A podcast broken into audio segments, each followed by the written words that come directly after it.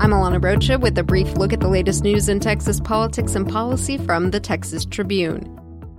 Patrick Murphy, one of the infamous Texas 7 prisoners, is back on death row today after the U.S. Supreme Court stopped his execution in a last minute ruling. Murphy was one of the escaped convicts sentenced to death for the murder of Irving police officer Aubrey Hawkins during a robbery. The Tribune's Jolie McCullough reports that the High Court granted Murphy's last appeal Thursday, which said the Texas Department of Criminal Justice violated his religious rights by not allowing a Buddhist priest into the execution chamber with him. The department only allows prison employees in the death chamber, and only Christian and Muslim clerics are employed with the state.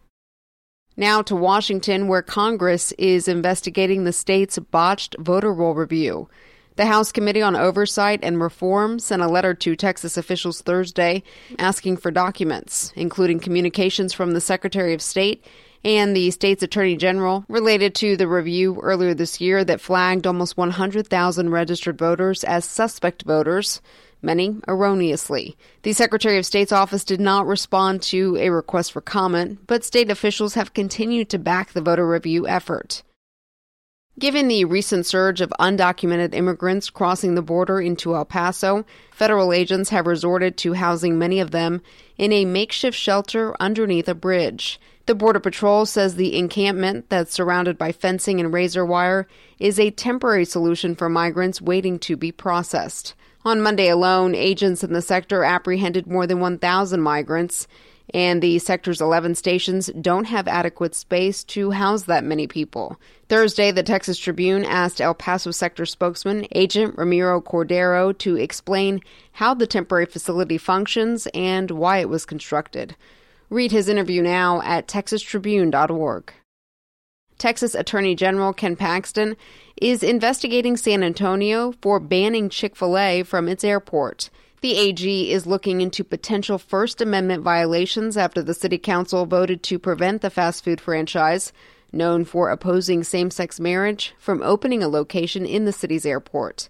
In a letter Paxton sent to city leaders Thursday, he wrote that, quote, the Constitution's protection of religious liberty is somehow even better than Chick fil A's chicken.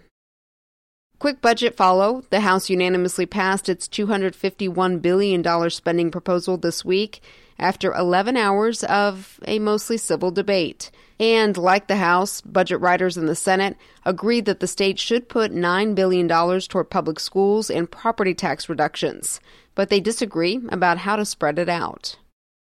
Beto O'Rourke returns home to Texas this weekend to hold rallies in El Paso, Houston, and Austin on Saturday. His first campaign events in his home state since launching his 2020 bid two weeks ago. Look for live coverage and analysis at texastribune.org. I'm Alana Rocha with the Texas Tribune. You've been briefed. The brief is sponsored by Entergy, rebuilding lives, creating a bright future.